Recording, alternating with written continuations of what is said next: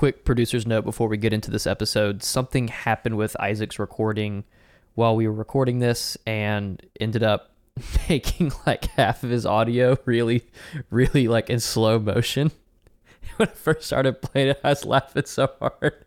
So what I'm gonna do is for the intro of this episode, I'm gonna play his introduction as I first heard it. Okay, here we go. Three, two.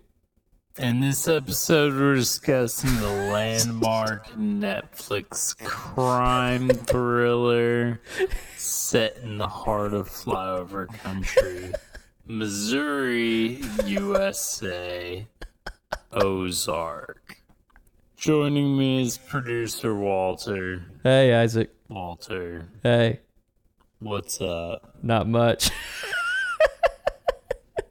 All right, let's get into it for real this time.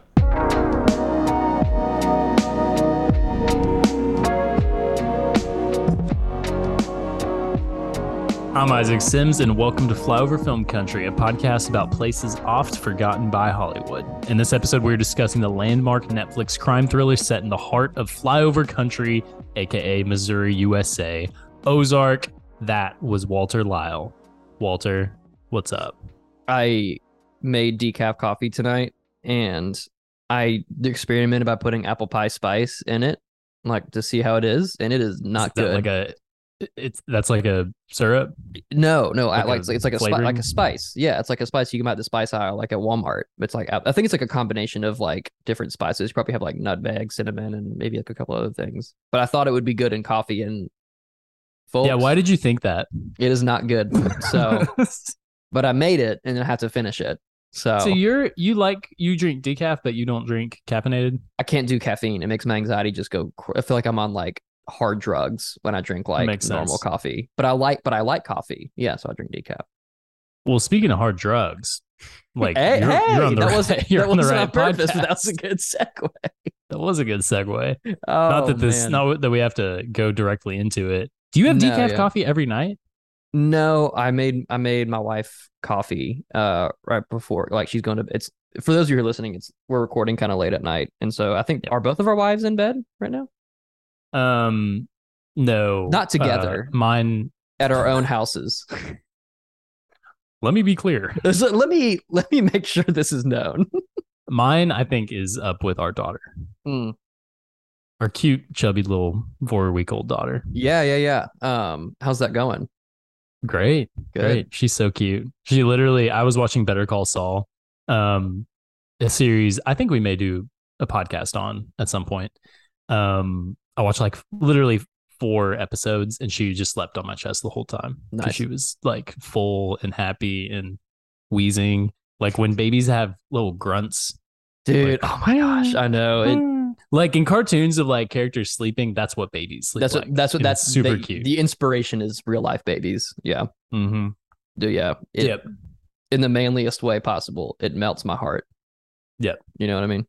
Can make a grown man cry. Yeah. Um yeah. Uh what were we talking about? I kind of got I, well, Ozark, I, but it started with the Oh, decaf yeah. coffee. it did. I it really did. like decaf coffee, but I've also gotten to the point where I like grind my own beans and that's what Morgan I does too. Yeah. really, yeah. Mhm, mhm. Um, but I I keep our the you know the grinder filled with caffeinated beans so that I can just like grind them in the morning because I usually Right. have two cups before I go to work, and I don't want to like dump out my caffeinated beans and then put decaf beans in, then grind it. That's just a like, waste.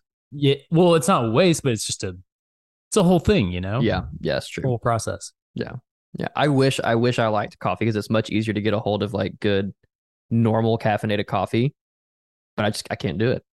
Wish I Yeah. could. makes me sad. I feel like I feel like you God knew you'd be too powerful if you were God you- if you God knew I'd be too caffeine. powerful if I could function with with coffee. so Yes, he gave me debilitating anxiety. Yeah. Imagine well, imagine what you would be like on heroin. dude. Like on some of the uh some of the Snell's heroin. yeah, be pretty wild. in like the sin, the very sinful flesh part of me. Same as when I watched Breaking Bad. Like when I watched Breaking Bad, I'm like, I know this is not the point of the show, but I really want to try that blue meth. like, like, like, how good is it really? Where he's like building an empire off of it, you know? And so our- like, So yeah, in our in our last episode, we uh Olivia and I joked um in Reservation Dogs about how we're like just stepping like pivoting hard away from Marvel because we're so Mhm. sick of the Right. onslaught. And um but it reminds me of this like mashup because you do you watched Breaking Bad? oh yeah, yeah, yeah. So you like when uh Tuco grinds up the blue meth and, then they, snorts it somebody, and then somebody edited that Thanos scene into it's Thanos, and he like is whipping his whipping his ass. It's he's like tight, tight, tight, tight, tight, Tight, tight, yeah." tight.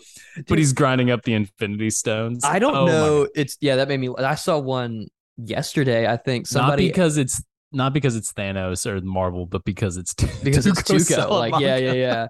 I saw I saw one yesterday. Somebody edited in uh like the really intense driving scene from Walter White, but like on everything Rainbow on Rainbow Road. on Rainbow Road from Mario Yeah. Kart, and it made me think like it made me laugh really hard, but also made me I'm like, wait, why is like like Breaking Bad has re-entered the zeitgeist in popular culture, but as a meme, like over the past like I'd say probably like year or so, like yeah, like it's become much. I don't know why. Like I have no explanation for that. Um, you know, well, in in Associated, but um, Bob Odenkirk and Saul Goodman slash Jimmy McGill is as well, and part of it's because Breaking or uh, Better Call Saul is ending right now, Mhm, or mhm. it ended, um, to much fanfare, and uh, again, would love to cover Better Call Saul in the future, mhm. but it kind of it kind of goes to show, man, like not a, not as many memes about Ozark. Like you have you have Right. of of uh Jason Bateman looking over and saying the fuck you are about like any caption that comes before that. right, right, right. But that's that's basically it. There were some with Ruth, and then um, there's the one of Jason Bateman that I see periodically. But yeah, a lot more, a lot more Saul Goodman and Walter White and Jesse Yeah. Pinkman memes. why do you think So, that is? Like, why why are people not memeing on Ozark? I don't know.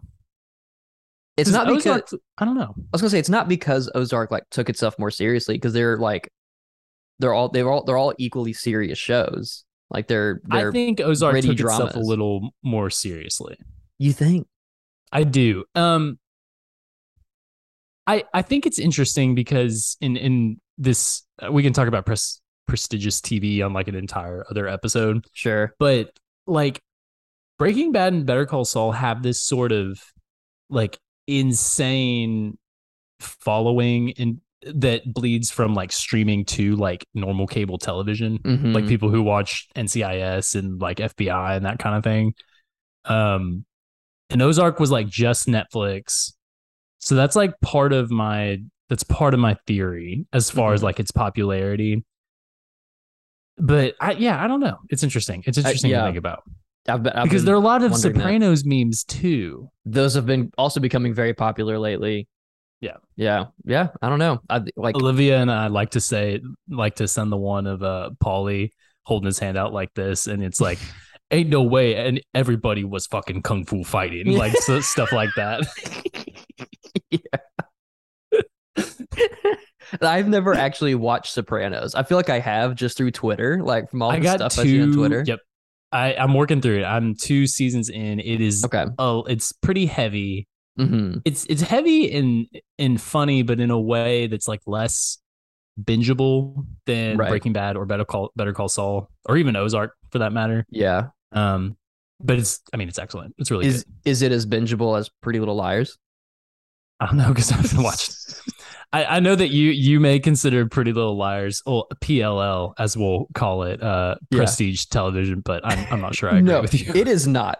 Again, we love Pretty Little Liars, Have y'all gotten but to it is not one? prestige. No, I, we haven't I'm watched interested that. in that. That's that's the new one. I don't think Morgan's gonna watch that one because she doesn't like horror stuff. Like the old, the the OG PLL is definitely just much more of like a a teen mystery, sometimes Yeah. thriller esque kind of thing. Um, but that's like as close to horror as she'll get. So I after we Sure. finish, uh, we're on season five out of seven of PLL right now. So after we finish the show, I'll probably watch the new, you know, the reboot or whatever, and then um maybe I'll have some thoughts about it then. But Go anyway, from there. yeah. Okay. Let's let's talk about let's talk about what this episode is supposed to be about. Yeah. We are covering Ozark, so Yeah. if you have not listened or have you if you have not watched Ozark, we will be spoiling it basically from the jump. This episode is basically revisiting the entire series Mhm. and like talking about you know, like it it concluded only 4 months ago in April of this year 2022. But you know, it, it was a really big deal for Netflix. It was kind of, you know, it's in the House of Cards, Daredevil, Pantheon, uh, Kind of like Game, the gold- Pantheon of the original golden shows. it started in like the what I would think of like the golden era of Netflix when Netflix was actually making like really good original content before it became and like, not just kind of bloated. throwing lots of things at the wall. right and not like sticks. not having an like an AI robot write a TV show and see how it comes out. You know what I mean? Um, you know what I you know you want to know something interesting that I heard today on um the town um uh like TV film industry mhm, business reporting okay. is that you know several years ago when Prime and Netflix were you know growing really quickly it was Mhm. all about subscriber numbers right. and now it's not like subscriber numbers are not as important f- for Wall Street and stock prices. Now it's about how much like actual cash you're bringing in. Like, Right. imagine the, the model's changed. So yeah, yeah, yeah. it's just it is interesting thinking back to 2017. Like, uh, 2015 I think was when Daredevil season one came out, and for Mhm. a while that was Netflix's most. Um, yeah it was huge it was Yeah. huge um I, I i'm uh, you made this as like really incorrect but i think if they i think if they tried to start ozark like this year like if they like new show ozark it's it was the same exact show like but try to release it in 2022 i think they would have canceled it after one or two seasons. I'd like maybe straight yeah. up. Uh, i think they have less they have less patience for shows that like for shows like that for shows that like take time to like you know bring viewers in and like have it like be its own identity you know? Um Mhm. so anyway but yeah i mean like i don't know if you meant i mean you you might have mentioned it but like 32 emmy award nominations two golden globe uh nominations. Uh you don't really I think Jason Bateman won Best Actor at the Golden that sounds Globes, right. Maybe. yeah. Yeah. uh i i don't like there are not especially compared to how many just the sheer number of net netflix original shows have been made i cannot think of a whole lot of shows that have done that um with that with with like a four season runtime you know You're completely forgetting about the kissing booth, but I'll allow it. i could do a whole we could i could do several episodes about the kissing booth trilogy There's three, right? They're not There- making there- a fourth. there are uh as far as i know they're not making a fourth the story Yeah. like it would be really weird because the, because the way the third one ended it seemed pretty final um Yeah. but yeah no i've seen we at least seen the first one uh, maybe four times like Nice. just with different Nice. people who come over and wanted to watch it so uh definitely recommend kissing booth but that's not what this episode is about No, no, I Uh, like. Yeah, that was me. no that's okay Um, you love. The, I mean, there's there's so many there's so many things you know um to discuss about Ozark. I mean, when when deep when you think about Ozark and when I you know we're kind of talking about Breaking Bad and Better Call Saul and like those all these you know notable prestige landmark series are going to age differently Mhm. and you know Ozark's interesting because I think a lot of people may think of Jason Bateman um, right well i mean he did like create the show basically right yeah, Yeah. sure. So he's probably the face most like recognizable Yeah. from it. And I think it's notable too that he was this was like some this is I think some of his best acting and it's Mhm. also a huge departure from what he is known for in the world Right. of comedy. right Um which it, you can't you you can kind of say about Bob Odenkirk and actually you can Yeah. Bob Odenkirk and uh um bryan cranston Bryan Cranston. Thank you. So, Yeah. Yeah, no, very true. Um, I think maybe the reasons that Ozark, because Ozark and and Breaking Bad do get compared a lot. And I don't think it's unfounded. Like I, I think that's a fair comparison to make because it is about this a supposed family man uh, who it gets involved in the drug game, right? Of course, you know, and the stories themselves are are, are quite different, but a lot of the premises are the same. And I think um where I think the similarities kind of end is where it, was like in the second or third episode of season one of Ozark, where they, you know, uh, um, Jason Bateman and Laura Linney, the the you know the parents, they uproot their kids out of nowhere from where they live their whole life in Chicago to uh like the what seems to be the middle of nowhere in, in the Ozarks, Mhm. and and the older sister she keeps she keeps like pressing their parents like why are we doing this like wh- why do we leave Chicago, and then her mom just whips around in the driveway and goes your father is laundering money for for the Mexican drug cartel. And and like that's how this show kind of like starts. And I remember I was Mhm. watching it with my wife and I watching it together. And I turned to Morgan, and I was like, "Oh, I did not expect that at all." Because I mean, like Yeah. again, coming off of I was comparing it to Breaking Bad. The almost the whole runtime of Breaking Bad is Walter White hiding his second life from his wife and and, and his family. Yep. And so it's just it's a very different type of show um in that regard. And I really appreciate that because if they didn't do that, I think they could have been too similar to Breaking Bad or kind of just kind of run the same course and uh, but in this way, it was able to kind of uh, make its own path, and that I think that was really cool. Um, it again, it was very unexpected in a in a show full of unexpected moments. I think that was like that kind of set the tone for it, you know. Yeah. the the story yeah the story starts with um marty's business partner getting well their operation basically all of them getting caught by the cartel and his business partner getting um killed in front of him and it's like Mhm. very violent from the jump um and they end up going to ozark because there's like a pamphlet or something like Mhm. there in the room with them and he just like pulls it out of his ass and says like no it's a great place to launder money and i can launder money for you i promise i can Right. like just don't kill me and um but then other stuff happens in that episode like he even before that happens i'm pretty sure he a pi that he hires shows him a video of his wife laura linney um like having an affair with with a guy Mhm. and then and he's just watching it and it's with Really her in the gro- room. gross yeah Yeah. and um and sh- and then later that guy is thrown from his balcony of his Mhm. penthouse and just like is crushed on the concrete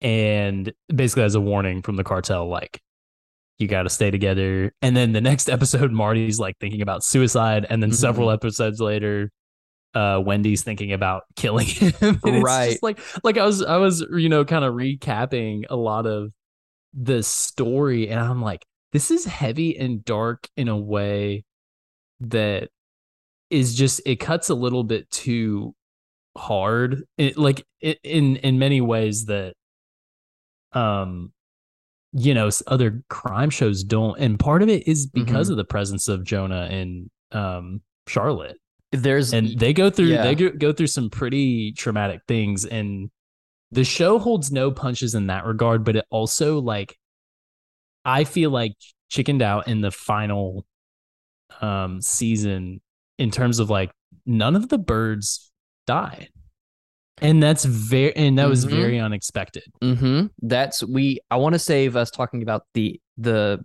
the show finale for the end of the episode because I do like Sure. it was it was pretty controversial. Um, and I think you and I have different might have different thoughts on it, and so I want to. But I, I want to say that for the end. I want to talk about everything else first. Um, but yes, I am glad you brought that up. But speaking of like the deaths, um, I mean like I think there are the, the body count is not small for this show. It's not like a lot. Like there wasn't like a any kind of like massacre or anything, but um there are a lot of important character deaths and I think even like even characters that you don't like, uh, whether because it, it, either if it's because like you've gotten to know them and you really hate them, or it's just like we haven't gotten to know them that much, so I don't really care about them that much. Every death felt very impactful in the show, whether it was just like an emotional impact or like an im- big impact on the plot, you know.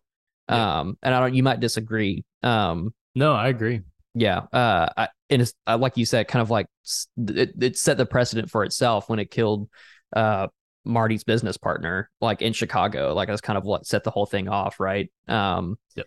and uh, everything is all of them are super impactful. Some of them very shocking as well. Like some of them come seemingly like really out of nowhere, and um, pre- pretty jarring a lot of the times. So yeah. yeah Buddy's Buddy's death, you know, is pretty it's pretty notable. Mm-hmm. Um, mainly because like he is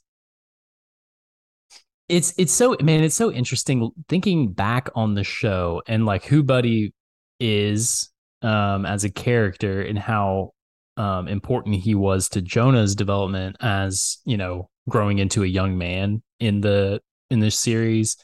He really does change so much. Charlotte does too, um, a little Mhm. bit, but Noah changes so much and it's really incredible.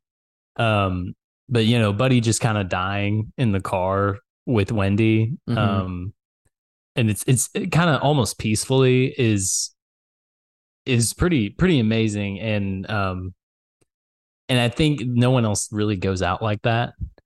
And Yeah. I don't know. It's inter- it's just interesting to think about. Everyone else meets pretty like terrible ends, uh, Right. so But I think Buddy was kind of like, I can't. Did he die in season two or three? I think it was season two. I think it was. Could be wrong. It and if if I remember correctly, his death was kind of like in a certain way for I think especially for the for Charlotte and Noah was like acted as like this turning moment because he kind of represented um innocence or not innocence necessarily but just like Yeah, no, I Be- think you're right. being true to like like your morality uh because this whole show is about blending morality right like like the gray areas of like you know what i mean like like you're like Yeah. It's it's it's hard to describe now that i'm like trying to talk about it. Because this is my first time like talking to really anybody about this show and so like i'm trying to like piece it all together in a way that's understandable but um like the whole show is about um not even like anti-heroes necessarily because like they're like some, of the main characters by the end are like just straight up villains even though they're still the Well, I think I think the entire family is, and I think that's the one thing that you, um, you could read the ending as, um, you know, a tragedy, and and I, I think it's very, I think it is very intentionally a tragedy, specifically re- evol- uh, revolving around Ruth, um, and and sort of how the privileged, um, upper class wait hold on know, hold on. We're getting to the ending pharmaceuticals. we're getting to the I, I know, I know, but like that's my that's my whole problem is like it ends up being about that and not really about it- or no, I, I guess I guess it does. It's like okay well let's let's Yeah, just talk yeah, about the anyway, ending then. let's yeah, let, let's I'm just own it am let's talk about the ending jumping that's okay. That. we can we can go back to other stuff but let's talk because about we the haven't ending. we haven't talked about this is going to be the first time us like dissecting right. you know our feelings about season four um so i don't know. Like So i let- could keep in, i could continue or Yeah. you could No, no, that's kinda- fine. That's fine. Let's let's do the ending, then we'll go back to like the other like high points we wanted to hit. So, um, so just quick recap of the ending. There was throughout all of season four, there is another private investigator, not the same one that Marty hired, or some I think it was Marty hired at the beginning of the show.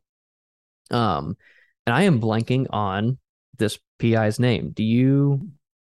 No, I did coke, and he got fired from the police force, and that's all I remember. yeah, Petty I- was Petty was the the He- FBI, he was the agent, FBI, and yeah, yeah, yeah. so that's not him. No, it's not him. Okay, so anyway, so this this PI has kind of been dogging the birds. Uh, hey, uh, that wasn't on purpose. Dogging the birds. Uh, hey, for that worked Anyway. out. Uh, he's been after them like all of season four. Um, and he's kind of been this like side, not a villain necessarily, but anta- antagonist. Um, and the the the end of the show. This is the show finale. Like everybody who's gonna die has died. This is the last scene of the of, Mel of Sattem. Ozark. Mel Sattem. That's right. So Mel finally confronts. Um, he's been getting closer and closer to you know figuring out the birds and their whole deal, and then he confronts them at their house, and basically is like, "I have this evidence against you, and I'm going to take it." Is this right? Am I getting this right? I'm going to take yeah, it to yeah, the yeah, yeah. police. This is how it ends. right and and then they they have this he has this conversation with the birds where they're like the birds are like i'm going to get this so wrong because it's been i watched it right when it came out so it's been several months um help me out here He's I mean, he basically he essentially says like you're not I I I figured you out. You people are messed up. Like Mhm. every single one of you, not just the parents. You've, you've like- caused many people to die. Um, yeah, and, and, I'm not gonna let people's you get like he's kind of found this this like moral center, even though Mhm. he's like a very gray area character for Mhm. a lot of, or he he's trying to find out the truth the whole yeah, yeah, the yeah. whole time he's basically involved in the story, Mhm. and then it's implied that he's killed by the birds, but and that they're specifically by Noah right. with with a with a right. Not no, we've been saying Noah. Jonah. Jonah is the son's name. Yeah. Sorry. Jonah. Uh, so Jonah. Um, but the the the key moment for me that that really explained the ending well and made me appreciate the ending, um, is how Mel looks at Marty and Wendy and said, "You can't get away with this. That's not how the world works." And Wendy looks right at him and very truthfully says, "Isn't it?" Like, That's true. Yeah. is this not That- how yeah, the world I, I- works? I like I like that theme for sure. Exactly. I'm not saying I like it because like I like that that's how the world works, right? I like it because it's it's just true. Um Yep. and again it's not like a I'm I feel like I feel like some people could watch this and be like, well, they they're obviously the bad guys and they got away with it. So that's a bad ending. Well, no, because it's still a fictional story and we're not cele- we're not celebrating the bad guys winning in the end. Right. It, it, it's like the whole message of it is, hey, isn't this messed up? And this Yeah. happens all the time. It does, and in unlike unlike um other, you know, it's not a like Ozark is not a dark comedy like Right. uh like um Barry or um or, or, or like other yeah, it's just not a dark comedy. It is Bear, like Bear, it is Barry's a just good dark, comparison. Yeah. really thrilling um drama, and everyone's bad. Even the people you Mhm. like at the end are Mhm. bad. Um, and yeah, and it's just I think that uh, here's here's kind of what I was trying to say. Is like the stuff when it focused on Ruth and like the people who are from the Ozarks, um, and and and the people who are just living their lives, even if there there are like many problems and such, like are just living their lives, and the birds come in, and then the cartel comes in, the FBI comes in, Mhm. and the pharmaceutical company comes in and it's like it's it's about capitalism and greed and Mhm. like and money and espionage and like all the worst things about like American enterprise Politics. and, and and I in politics, and I appreciate that. But I think that like the, looking back on the show, I got really bored with all of the haranguing, um, with Wendy becoming like getting back into her political thing, um, and then again like Mel, like we know that Ben, like Ben's death is very impactful Mm, but the aftermath of Ben's death is so drawn out and like things are building and building and building and they do kind of explode but i think like other you you may have like a breaking bad where like you have like a you have a nuclear explosion at the end of every episode mhm. and and I felt I just did not feel that. I think with season three and four of Ozark, um, you basically only feel it whenever someone gets killed, and and so I don't know I don't know if that's making sense, Sure. but um, I, I get what yeah, you're the- saying. yeah, I it does it does um, it's so wrong that Ruth ends up being killed by Camila, um, but it's kind of like it's it's the show's way of saying like the cannibal the cannibalizing like forces of Mhm. how like capitalism sets people against each other I guess. right so right and i think like um like there were i think two of the deaths that really like really hurt uh were wyatt and ruth uh because i mean like you come to love these characters so much not in spite of their flaws but because of their flaws like obviously ruth is kind of a caricature of a, a I mean, I'm sure that there are, there are people in real life who are like Ruth Langmore, but for the most part, she is kind of a caricature of a person, right? Um, but like between these two characters, like you can see a lot of humanity in them, and so especially in Wyatt I feel like in season two when the do you remember in season two like they dig into him being like Mhm. very liter- literary and like he's very smart. smart and driven, They dig yeah. into him. Yeah, yeah. so it made his death really hurt especially because um it, it it didn't come out of nowhere necessarily. Like it was building up a little bit as you see Javi going up to the house. It's like I think this is going to happen. But leading up to that you're at no point where you're like I'm I'm waiting for Wyatt to get killed. You know what I mean? Like I, at least for me I didn't have we didn't have that thought. And so when when it happened um and it was so fast and you saw it too like it didn't the camera didn't cut away or anything. He he you know Javi killed him and Darlene at the same time. And then he just walks out of the house and Morgan and I just sat there like oh, Oh shoot! like that Seriously, that Yeah. really hurt you know and it and it it only hurt because I'd gotten so attached to him and his story even though I was really grossed out by his his relationship with Darlene Yeah, I think that that that ends up working against against you because like every character has that to a certain extent where like right um for for all their good intentions except uh, like Darlene is a, ostensibly a villain Mhm. for the entirety of the right show. right right. Um but for Wyatt it was kind of like oh yeah, I mean he loves her, I guess. Like this can't work out good. R- good yeah. for him. yeah So, um, yeah. so yeah I I think even if you um like didn't love certain characters like you still felt it when they died. And i think that's that is one of the for me one of the telling signs of like a very compelling story and compelling characters. Yep. and which is one of the reasons that i just i loved this show so much. And i like the incorrect part of me wishes it hadn't ended but the like logical part of me is like it like that was the perfect runtime. It should not have gone longer than four like there's no need to drag anything out um it was just for me and i know you disagree for me it's in my tastes like a perfect drama and i know i know you don't feel the same way I don't feel the same way, but I uh, th- there are there are merits like to watching something that has perfect moments, mm-hmm. and that's like almost as difficult to you know pull off. yeah Um, so Yeah. Yeah, like I like I said, the the scenes with the scene with Buddy passing away, and like the thing that was most inter- the episode that was most interesting to me was the first episode of part two. You know, do you remember how they did a the Stranger Things thing where they like, this is season four, but like the back half of it we're releasing later. Do you remember that Oh, they yeah, did yeah, that yeah, with those? yeah yeah yeah yeah so the first episode of that second part was Ruth going to find Javi and kill him, mm-hmm. and it's just her just kind of.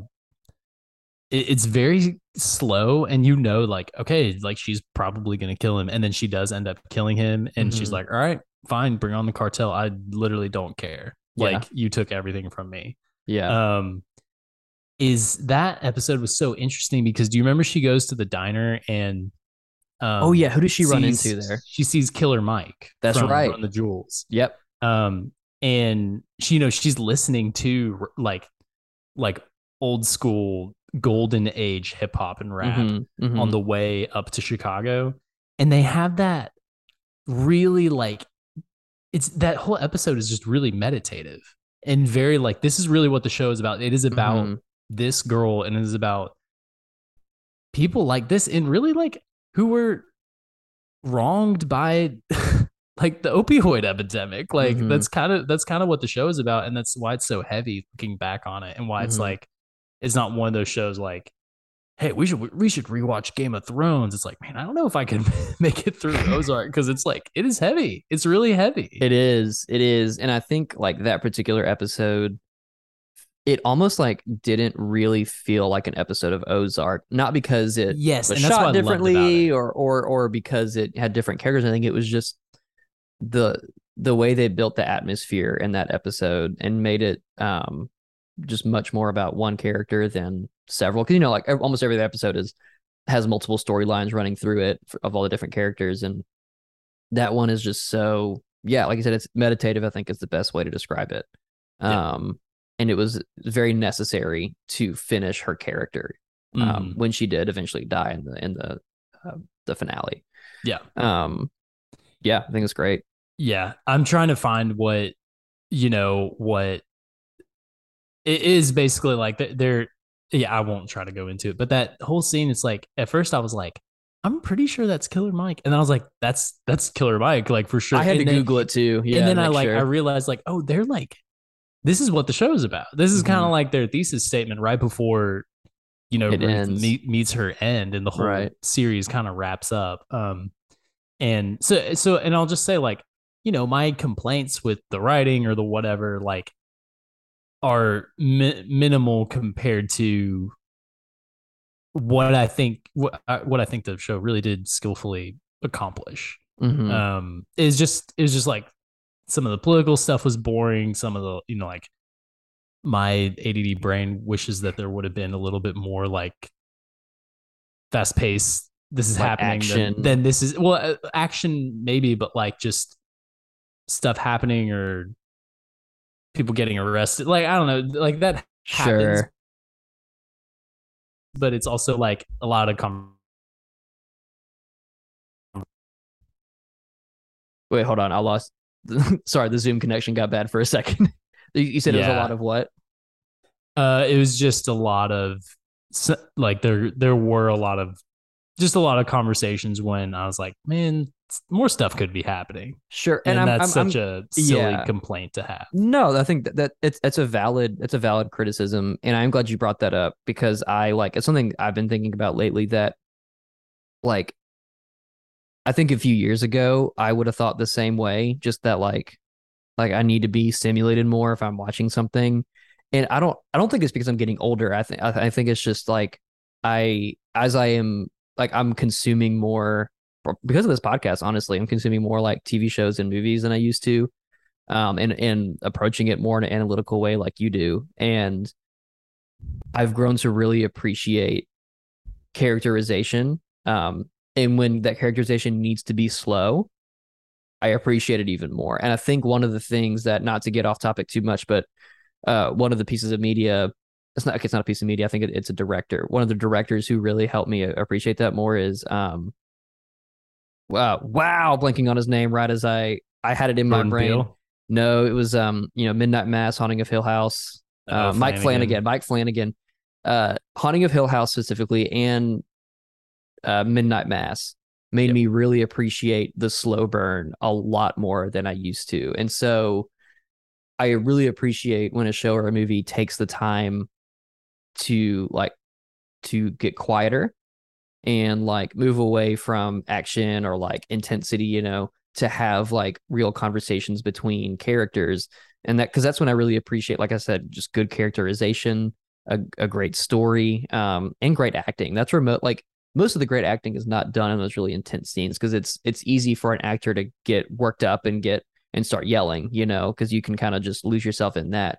I think a lot of there was there was um there was a really great um uh, YouTube video and I can't remember the the YouTuber um it might have been uh um Drew Gooden um who because he usually makes like comedic type videos every now and then he'll come he'll come out with like a actually a more serious like video essay type thing I, I can't I think it was him but about how uh a lot of people like whenever you watch if you look up like an actor on like actor's name on YouTube plus best best moments, best acting moments or whatever. And it's usually like Tom like Tom Cruise, uh um uh in Tropic Tom- Thunder. Tom Hardy, yeah, yeah Tropic Thunder. or like like them in like these serious dra- dramas and they're always yelling. So it's like everybody like a lot of film bros are like, "Oh, the best acting is when that white guy yells a lot." And it's like no, like the best acting is in the quieter moments and it's in the reactions and like Yep.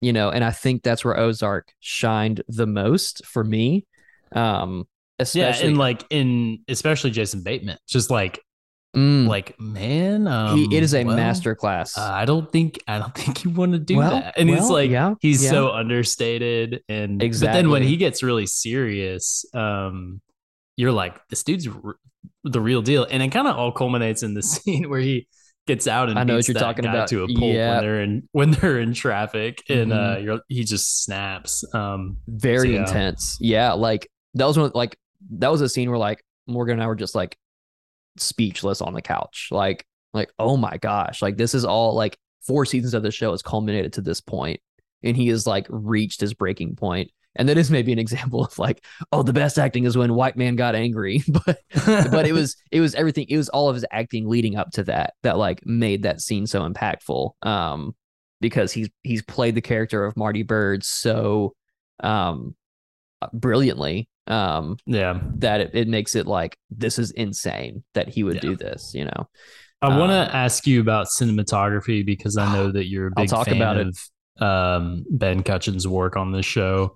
Mhm. But I gotta ask, I gotta ask, like i think i know what you're gonna ask but go ahead I don't know if you know what I'm gonna ask, but okay if you and Morgan went through what Mar- Marty and Wendy went through, Mhm. Would your marriage have survived? That's like I think that really that's actually a really good question I'm I'm a nit I'm I'm nitpicky. But that's that's my main thing and that's and it's like ah like it's hard watching something and admitting like yeah I was hoping for an, a different outcome. I didn't really love the way season 4 ended. I wish more people had it coming. But right. it's and it makes sense to me why the show ends the way it is and the way it does and why Mhm. Wendy's like it isn't that the way America works? Like I get it. It's about America's but also like doesn't make sense to me that Marty and Wendy both got away. One of them should have gotten it because they kind of set that up the whole time. Like Wendy being cutthroat, Marty being like a little bit more moralistic than her. hmm And you're kind of like, I think Marty's going to die. I think Wendy's going to be the one to get away. And then at another point, you're like, man, Wendy overstepped her boundaries. Like, I Mhm. think she's going to get it now. And then they both end up living. And it kind of feels unfair. But again, that's kind of the exact that yeah you yeah you you answered your own question i mean it, Yeah. it is exactly the point if either of them had died the whole message of like the writers were trying to get across would not have come across as strong. I'd say the same thing. If ruth had lived it wouldn't have come across as strong. Um if wyatt had lived you know like like the like the only way that it would have been an impactful message is if the Byrdes are the only ones who came out on top. Yeah. um after after all the havoc that they had wreaked. But to answer your question about the marriage thing uh one no we would not have our marriage would not have survived m- that. Mine either. um but again i think that's that is also kind of the point of the show is that um these you know marty and wendy have taken something what you and i would consider holy and sacred which is marriage and have turned their marriage into a business partnership which marty even sets that precedent when they first moved to the ozarks and uh you know he says you know I, you and i are no longer married. We are business partners. And even though like that is like kind of on a scale, like on a sliding scale throughout the whole show. It is very much like they're business partners above uh husband and wife. Yep. And so them pervert what like perverting the idea of marriage kind of maybe maybe I'm getting too deep with it. Maybe this is not maybe this is not the intention of of the writers, but um kind of kind of taking the idea of marriage and and um utilizing it for their own selfish personal gain, it goes right along with the message that the ending of the show was trying to give. yeah, sure. Yeah. They're like, Sure. It's, it, no, sure. And it, well, no, yeah again like you said it's not it's not what the show is about but it is that sort of like you you survive you don't thrive in america Right. Exactly. Um, and if you if you try to do good, there's a good chance you're not you're still not going to make it out on top, no matter how hard you try. Um, which is a bleak message, but it's not incorrect. So, um, anyway, cinematography though. Um, I you and I have had a conversation. I've, I've talked to you about this because I we were like in the maybe we were between seasons two and three, or no, it was after season three had come out, and I had stumbled across a YouTube video. Um, I can't I can't remember who's doing the interview, but it was in it was an interview between just like a guy and uh the Ben Kutchins, the or Kutchins, how you pronounce his name, the cinematographer for Ozark, and he was kind of going into detail about a lot of the decisions, like why they made the decisions they made when it came to like how they shot everything. Of course, the most like notable, like recognizable thing about the show is how blue it is. Um, Mhm. and like like the whole like from beginning to end, pretty much everything kind of has a cool temperature cast on it. Um, even like the bright sunny days on the lake is still very blue. Um, and um, there's like probably a lot of different ways you could take it, and maybe and there there are probably like story reasons that they like plot reasons that they chose to keep it blue. But I think at the end of the day, it was just kind of a stylistic choice. Like it really set the show apart from any other like dramatic show, and uh, and maybe also can compare it to Breaking Bad. Breaking Bad was very warm because it was in uh, New Mexico. Yeah. Um, and uh, and so maybe it's in the way to be like, this is our identity, and we're gonna make it blue. Um, and uh, if but if you'll notice, if you go back and watch it, the difference is the in um not image quality, but just kind of like color, I think in general between seasons two and three, and then three moving forward. Um, it is not as blue in seasons three and four. Um, it's a little warmer, and then you have there's more of a filmic quality to uh to the image. Whereas, like if again, if you compare it to seasons one and two, seasons one and two actually look very digital. Um, and it's because a little uh little cinematography corner real quick seasons one and two they shot on um uh uh alexa cameras which are kind of like um one of the industry standards for uh you know big production filmmaking like a lot lot of big movies and tv shows are shot on uh, ARRI alexa uh, cameras but for seasons three and four they switched to sony venice cameras Ah. which have a different. I think it was still it was still shot digitally, uh, but they do have a more filmic quality uh, to them. And of course, I think they they did alter the way they color graded a little bit.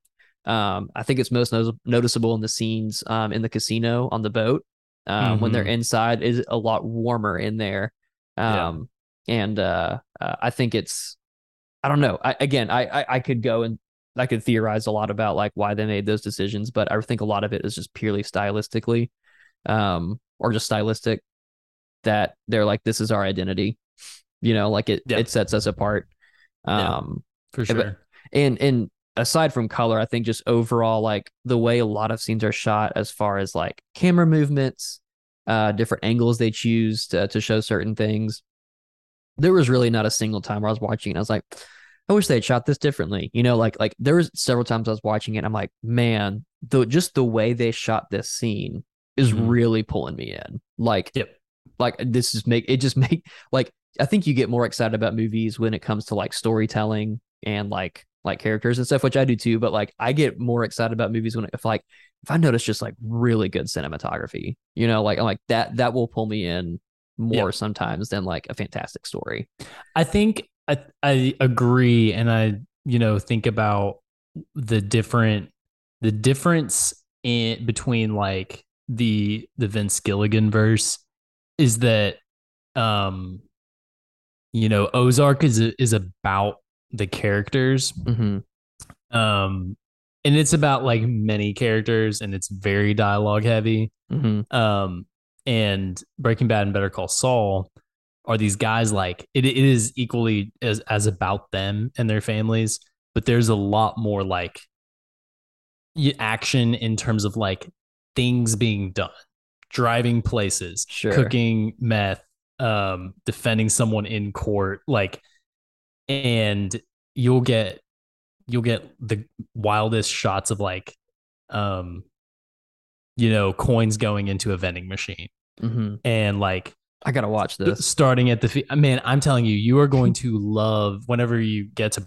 to better call saul like yeah, yeah, yeah. they do the mo- they do like 15 insane shots like like us shooting out at the ice dispenser Yeah, yeah, yeah, yeah. it's them just like, hey, what if we did this? And it's like, hey, do you have a key to open this vending machine so that we can get a shot of you sticking a quarter in? Uh-huh. It's it's them like doing That's stuff cool. like that. Yeah. Like, hey, we're not staging this at all. This this scene is there. This um warehouse is like this dirty, mm-hmm. and it's like you and you just you sense that constantly.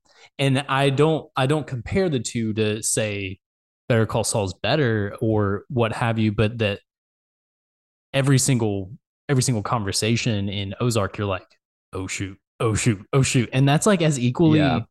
difficult to pull off. Just like it speaks really to the um the caliber of the performers that they had. You know, Mhm. you have the Snells, you have amazing young actors like Wyatt and Ruth and yeah, three didn't really get that much to do, but especially not in the last half of the show. no. Yeah, I was like, I, feel- was like, feel bad. man, three, three's like, yo, my entire family. got he, and his whole character kind of gets shafted. Like I know he they really don't have him yeah. much in there. Yeah. Yeah, Anyway. it's too bad. But anyway, that that's just like I wanted to to give you the floor for a little bit because like I do think it looks really good. Mhm. Like it, it all really does. And like I even read today that you know Ben Kutchins wanted it to be so dark, especially in the first scene, uh, first season, Mhm. that it, you feel like something's lurking around the like It's periphery of the ominous. shot, and it's very Yeah. ominous. yeah. Like like I said, even in like the sunny days on the lake. Uh, like which like in season one, there's a lot of that where the, he's like, uh, where Marty's working at the Blue Cat, and they have just like people fishing on the lake and people hanging out doing whatever. Charlotte with her like spring breakers that she hangs out with or whatever, and um, Spring break. Spring break. even then, it's still blue and dark. Even though it's like, I Yep. know this. There's no, there's not a cloud in the sky. Like I know it's bright out there, and I know it looks warm. Yeah. Um, but they they choose to keep it like the same throughout, and I think that is admirable because like for me, whenever I'm like uh doing video production, and I when it comes to the color grading process, like. I, it, it's really hard to keep a consistent style. Like it's one of the things I struggle with the most. Is like I I'm constantly wanting to change how I edit things and whatnot, and and so to have like this very um very distinct cinematography identity and throughout the whole show is uh I love it. Uh, it it's Yeah. great. Absolutely. Yeah. Um, I gotta ask. Uh, were there any like parallels? You know, going back to flyover country, there any parallels to, between Ozark and your own hometown? No, I grew up in uh Birmingham, Alabama. so no. Very different. yeah, very different. were there different. lakes? Are there lakes around Birmingham? There are yeah, there's a few. Um one of my friends, his family has uh they had a small lake house um that we would hang out at um sometimes like on the summer in the summers. Um but as far as I know Did his mom nobody was moving no yeah, nobody's moving heroin on the Yeah. water. Yeah. Okay. Yeah. Um yeah, nobody nobody's mom went missing. There were no Um, shady deals where like you know an agreement was struck for like fraudulent voting counting machines. yeah or as far like as i know Okay, as gotcha. far you Yeah. know and you i don't want to speak out of my ass you know i don't, want to i don't want to make stuff up but something could have happened and i would i would never know we would Makes sense. yeah we would just watch old vhs tapes and then go water skiing Yeah. so watch uh, do the uh not do the right thing the right stuff the right stuff no we we watched uh, smokey and the bandit that was like Oh, a nice. that was a great lake movie um it does yeah. yeah, i've never Yeah. seen it It's good. It's good. It's fun. Um anyway, yeah, if if we're talking about like flyover, I mean, it's one of the reasons that like I really wanted to uh, do an episode. Uh I want us to do an episode on Ozark. And I was like, it's surprising that it's taken us this long to talk about it, I think, because it it fits flyover. we were busy so talking well. about moon knight Yeah, too bit yeah. Too much Marvel was happening. Sorry. Um but it, it is it is in my opinion like quintessential flyover because it is very compelling drama set in a very flyover area. And of course like Chicago is also a kind of a major player in the in the show, but the bulk of it does happen in the Ozarks. Yep. Um and and like we said the central the central theme and motif is like all flyover. is all flyover yeah absolutely So, Yeah.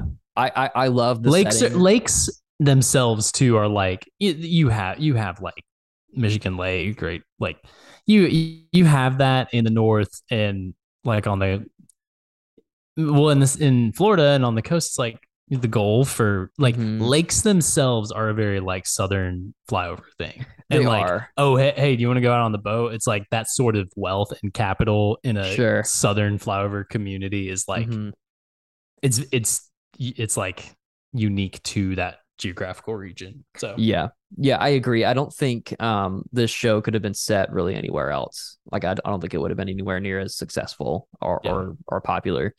Um we got a shout out. They mentioned at the end of season two, I believe. I was gonna I was flying into I- Lake Conway, Lake Conway. That's where okay. I lived for where- eight years, and where Walter you live currently, and where I currently So, live. So I I'll, I'll I'm gonna Pretty pretty cool city. I'm gonna talk about my just my Seven out of ten. seven yeah se- I'll, yeah you know what I'll give it a seven out of ten right now. Eight? It could change. Yeah, maybe seven and a half. Seven point five. Yeah, Yeah. Yeah. That's that's what I'm rating the city that I currently live in. um, I uh, that's a good segue into like I want to talk about like my relationship to the show because it, it's not just a show that we just watched randomly. It was it had been like I you know it had came out in 2017. Um, we didn't start watching it until 2020, and it, my wife and I got married. We had a COVID wedding. We got married in May of 2020. Uh, and she'd already been living up here in Arkansas for um, about nine months. She had started grad school up here, and then uh, we got married at the end of her first year of grad school. And I was living, I was still down in Mississippi where we had met. And so we moved up here, or I moved up here after we got married. We didn't have a honeymoon or anything because again, COVID. And I we got in this like routine of like at the end of the day, like I would cook dinner and then we would like sit on the couch and eat while we like watched something together. And so we wanted we didn't have anything we were watching together at the time. And so um, I think they were advertising. I could be completely off on this. I think they're advertising season two or 3 Mhm. Coming out on Netflix, and we were like, let's start Ozark. Let's just see if we like it. And so like like the first week we started watching Ozark the first week of our marriage. And so it became like Whoa. this, it became like a ritual of us like I make dinner, we sit on the couch and we watch at least one episode of Ozark. Um, if we're feeling up to it, maybe we'll watch two. Um, and we just got So she, so Morgan was pretty into like the intrigue. And, yeah, uh, and yeah, yeah, yeah, We we were both got very into it. We were we like the same in the same way that we very much look forward to watching Pretty Little Liars while we eat dinner every night now. Nice. a couple years ago when we first got married, it was Ozark, and so um yeah, and so especially when it got to the scene where uh, I think Marty was trying to get his family to escape, trying to escape the drug cartel in general, and he got like this seaplane, and he was trying to get his family on it and leave the Ozarks, and he said we're gonna fly to Lake Conway, and I, and we both like we did the the um Leo, yeah, pointing at like the pointing at the screen, we were like hey, hey, like we you know like You it special for me because I just moved here and I'm like, oh my gosh, like that's a cool shout out. It made me like have this weird sense of pride in this town that I just moved to. You know, I'm like, hey, like we got shouted out on this show about drugs. So um yeah, yeah, it was very cool. And and like I said, we've um, got to be famous for something. got to be fans for something. And uh, and now two years later, the show has wrapped with season four, and um and I've been married to my wife for over two years, and it's been, been Yeah. crazy. That's awesome. That's Yeah. like uh, when Jess and I watched um, every episode of Black Mirror Mm, our first year of marriage. why? we got I hate you that watched- show. dude. yeah, have you I watched hate it? it? Yeah, I've watched um not all of it. I think I've watched two and a half seasons of it. Do you remember the episode where it's like the married couple and they can rewind their Their memories, and memories, see- yeah, yeah, yeah. and then and then it has that like terrible ending and he like tears out his thing so he Uh-huh. can't remember anything anymore Yeah. and there's the affair and we watched that one and i was like well that was depressing and um we had to go to bed because it was like 11 or 11 Mm-hmm. and we had to work the next day and i was like all right let's all right good night love you and i just did i just did not think about it i was like man that that was a really real downer and i like laid down i rolled over and jess was like started crying like really No, hard. no. and i was like babe it's Oh, no. okay yep black mirror yeah, not great great for a marriage yeah, first definitely. year but um Yeah. i who who had the worst death let's kind of like land this seaplane There, on- in sure, Lake Conway. in Lake Conway. Yeah. um, I really think it was season one, Russ and Boyd grabbing the the ladder if we're talking and getting electrocuted. most I- that's brutal one of the most that's one of the most grisly scenes I've Yeah. I was like, oh my gosh. It's like I was talking to someone today about Game of Thrones and which I've never seen. in in but specifically like the violence in Game of Thrones is really gruesome because they show the gore, but then they Mhm. show how much pain the characters are in, and the, the Mhm. camera will just linger on them for like Yeah, 30 seconds, and that's really what makes it unbearable to watch. And I felt like Ozark kind of captured a little bit of that magic, so Yeah. to speak. I think especially Um, with the electrocution. I was like, that's like one of the grossest things I've ever seen. that one was crazy. yeah. And it wasn't it didn't like I wasn't sad about it because I didn't really like those characters that much. But um I think as far as like one of the most like one of the deaths that like was really like probably maybe the heaviest for me um for many reasons uh was uh Wendy getting getting her brother killed on purpose. See, for that's so kind of reasons. that's kind of unforgivable, unforgivable, and goes back to the reason it's like the show's not gonna let her live, right? Like that's like a such a terrible thing. It goes to do. it and again, back into I, the main I point of the show. Yeah. I agree, but and the reason you're frustrated about it, means but- that like like you're frustrated because it worked because like yeah, that's sure, yeah sure, yeah yeah. um it was just like so and then like they you didn't see and how much it messes up Jonah. You're like, oh, Yeah. golly, okay, yeah it i think because he that happened in season three right um Yep. when he died and then it you don't see him die you don't see like him leading up to his actual death like you see him get approached by navarro's henchmen at that restaurant uh and then when like and when he just leaves and of course you know you see her spiral for a little while after that and then of course like you said you see the uh, effect on jonah and Yep. uh, and all that but you don't it doesn't show until season four like it kind of flashes back to Yep. like this He's like, don't One- do this. one of the and, most like intense like car rides I've seen in a show where Ben is just like sitting in Navarro's henchman's car, like in the in the passenger. He's not even like in the back seat. He's just like, it's like they're going to the movies together, except like Mhm. they both know what's about to happen. Yeah. And then like, you know, going to that barn like in the middle of the night and then him having been like get on his like get on his knees on the tarp like yeah, in intense pretty rough. Pretty very rough. rough. and very like it's like like you said it's one of those things where it's like I cannot believe that Wendy is going to live at the end of the show like after ev- all the, like she's done a lot of bad things and that was definitely like for me at least the worst one Yep. and and sh- and she gets away and that's the point of it and it, Yep. it doesn't make it easier to swallow but it does it like I don't know for me that was the one that like I, I mentioned like Wyatt and Ruth dying were like tough because I like those characters, but that one not because I like I didn't really care too much about the sounds bad. I didn't care too much about Ben as a character necessarily, but like it's like imagining a sister having her brother killed Yep. on purpose and not because she hates him.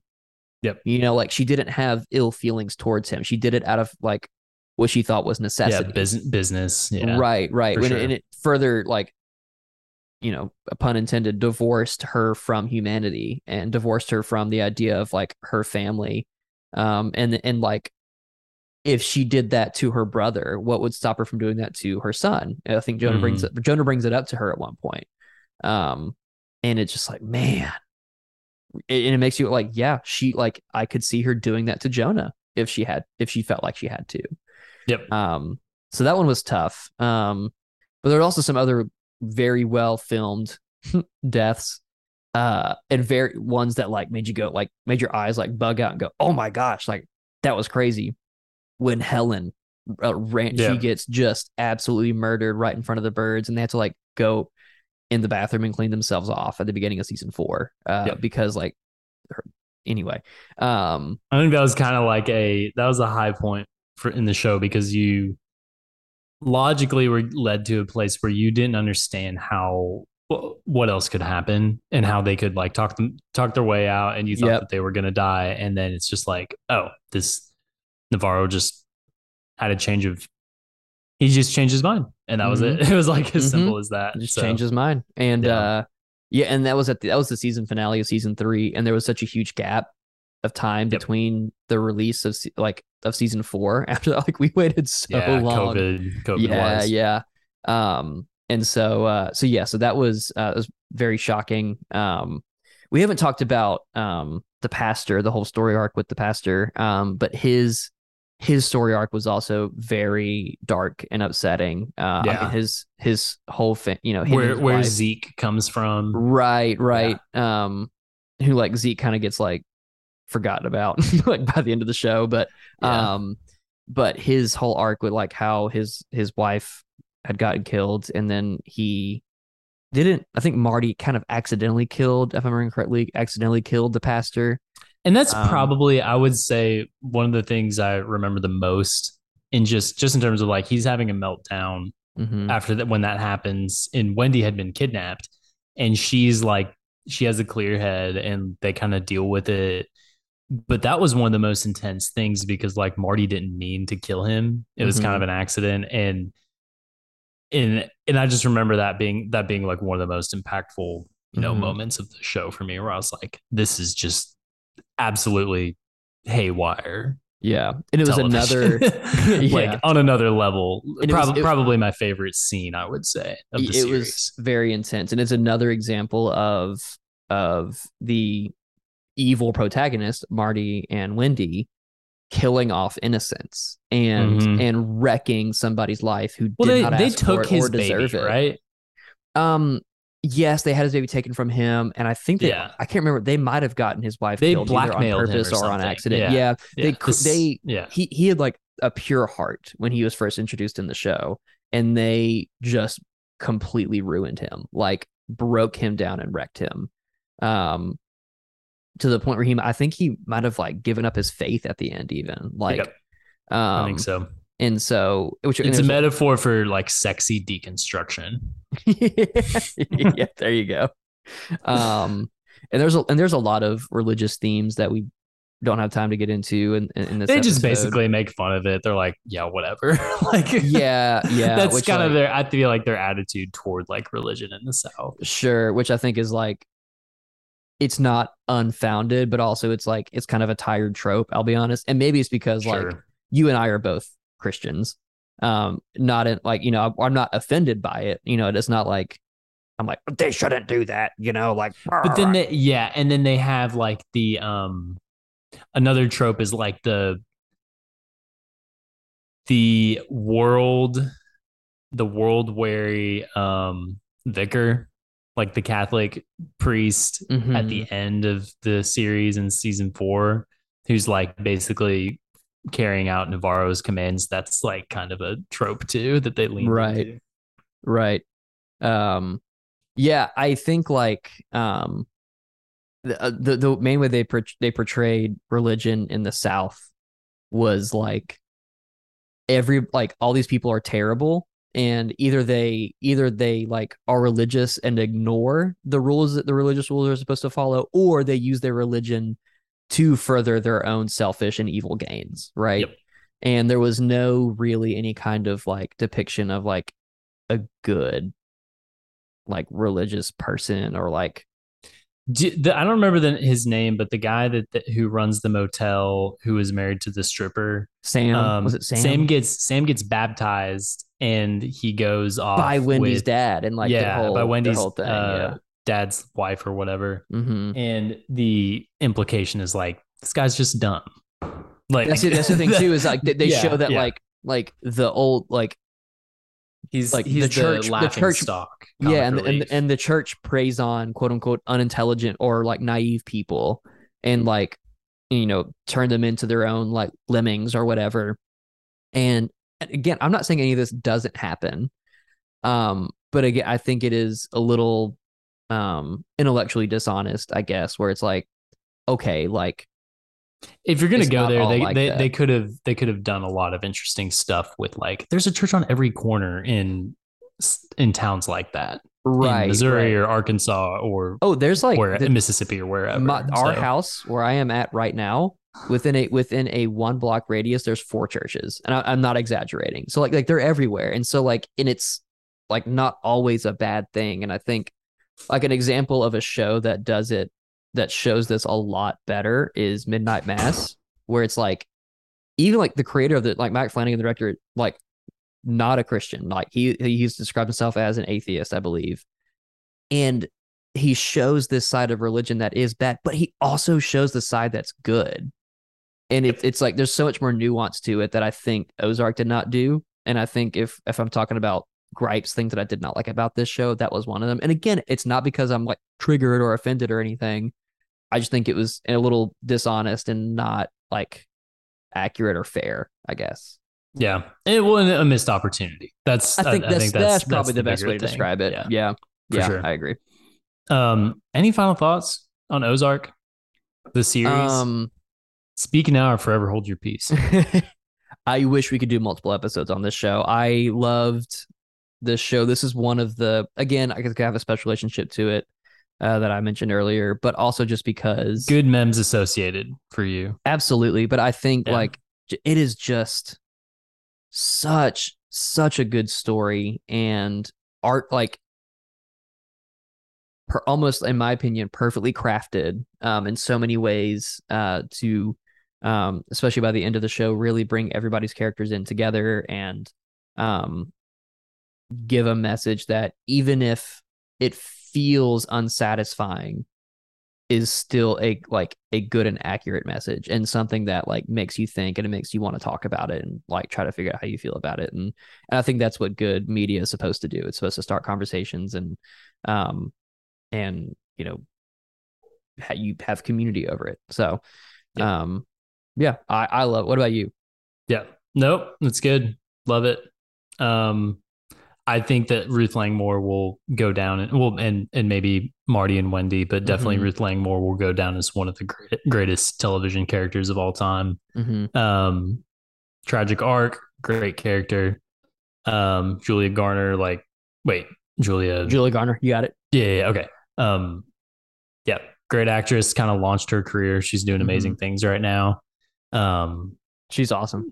she is awesome. But uh, yeah, that's it. Shall we land the seaplane? Let's land the seaplane in Lake Conway. Cool. Thank you for listening. This episode was re- produced by Walter. Thanks, Walter. Yep. Our music was by Corden Jocks. Our artwork is by Macy Lummis. Those are Little Rock artists. Go check them out. Um, our next episode is going to be Reservation Dogs season two. Do you think you'll be caught up by then, Walter? In like Uh, four, four weeks or so, Uh, I think I could. maybe. Yeah. Yeah, I'd like Yeah. to be on that episode. I think. I think. Yeah. Or you. I know that you believe us when we say that you we think you'll like it, but Okay. it is yeah. No, I trust you. Reservation Dogs is great. Um, Reservation Dogs will be coming out in a couple weeks, and then after that, we're going to cover "Don't Worry, Darling," the new film from Olivia Wilde. Wild Wild. things are happening around that movie that I don't fully understand, but we're definitely going to cover I am them. I am. So, I am. and Walter, you and I should go see it together. I would Um, love to. I'm cautiously cautiously excited about it.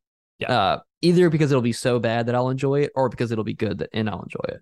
Either way, I think I'm going to enjoy it. Well, it also launched Pat. Like, do, have you seen the stuff about Shia LaBeouf? Like, he was gonna play No. the.